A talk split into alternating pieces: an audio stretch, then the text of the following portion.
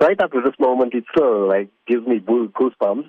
Simply because when I started my chefing career, uh, this was my first job, like permanent job. I started at Suncoast Hotel and Towers, and my career progressed thereafter to the stage where I've come back as the executive chef of the very same hotel where I, I started off. So it's it's a nice butterfly in your stomach kind of feeling. I can actually hear the excitement in your voice. yeah, no, I, am still so chuffed.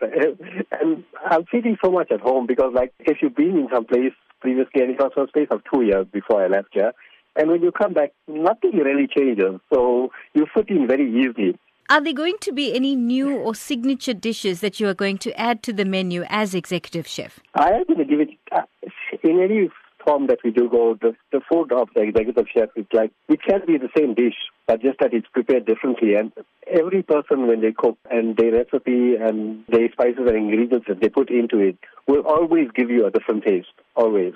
So no two people can cook the same. So I might have probably the same name for a dish, but the taste and flavor will be totally different.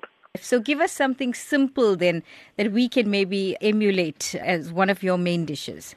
I like a prawn curry. And same, I think it's very simple and I can cook it in short space of time. I like the shell on, remove the head, remove the vein, marinate it with a little bit of lemon juice, garlic, chili powder, salt and pepper, uh, and I'll keep it just on the side for a little while.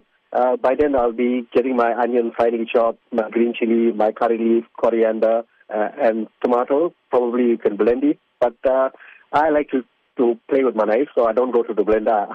I chop all my ingredients with my chef's knife.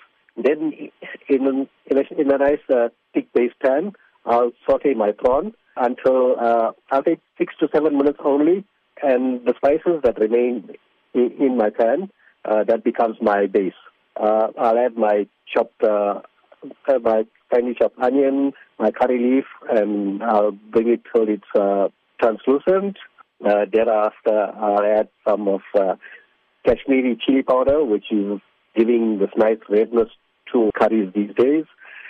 I'll just uh, bring that to a little bit of heat, add in my blended tomato, let that reduce to about 50%.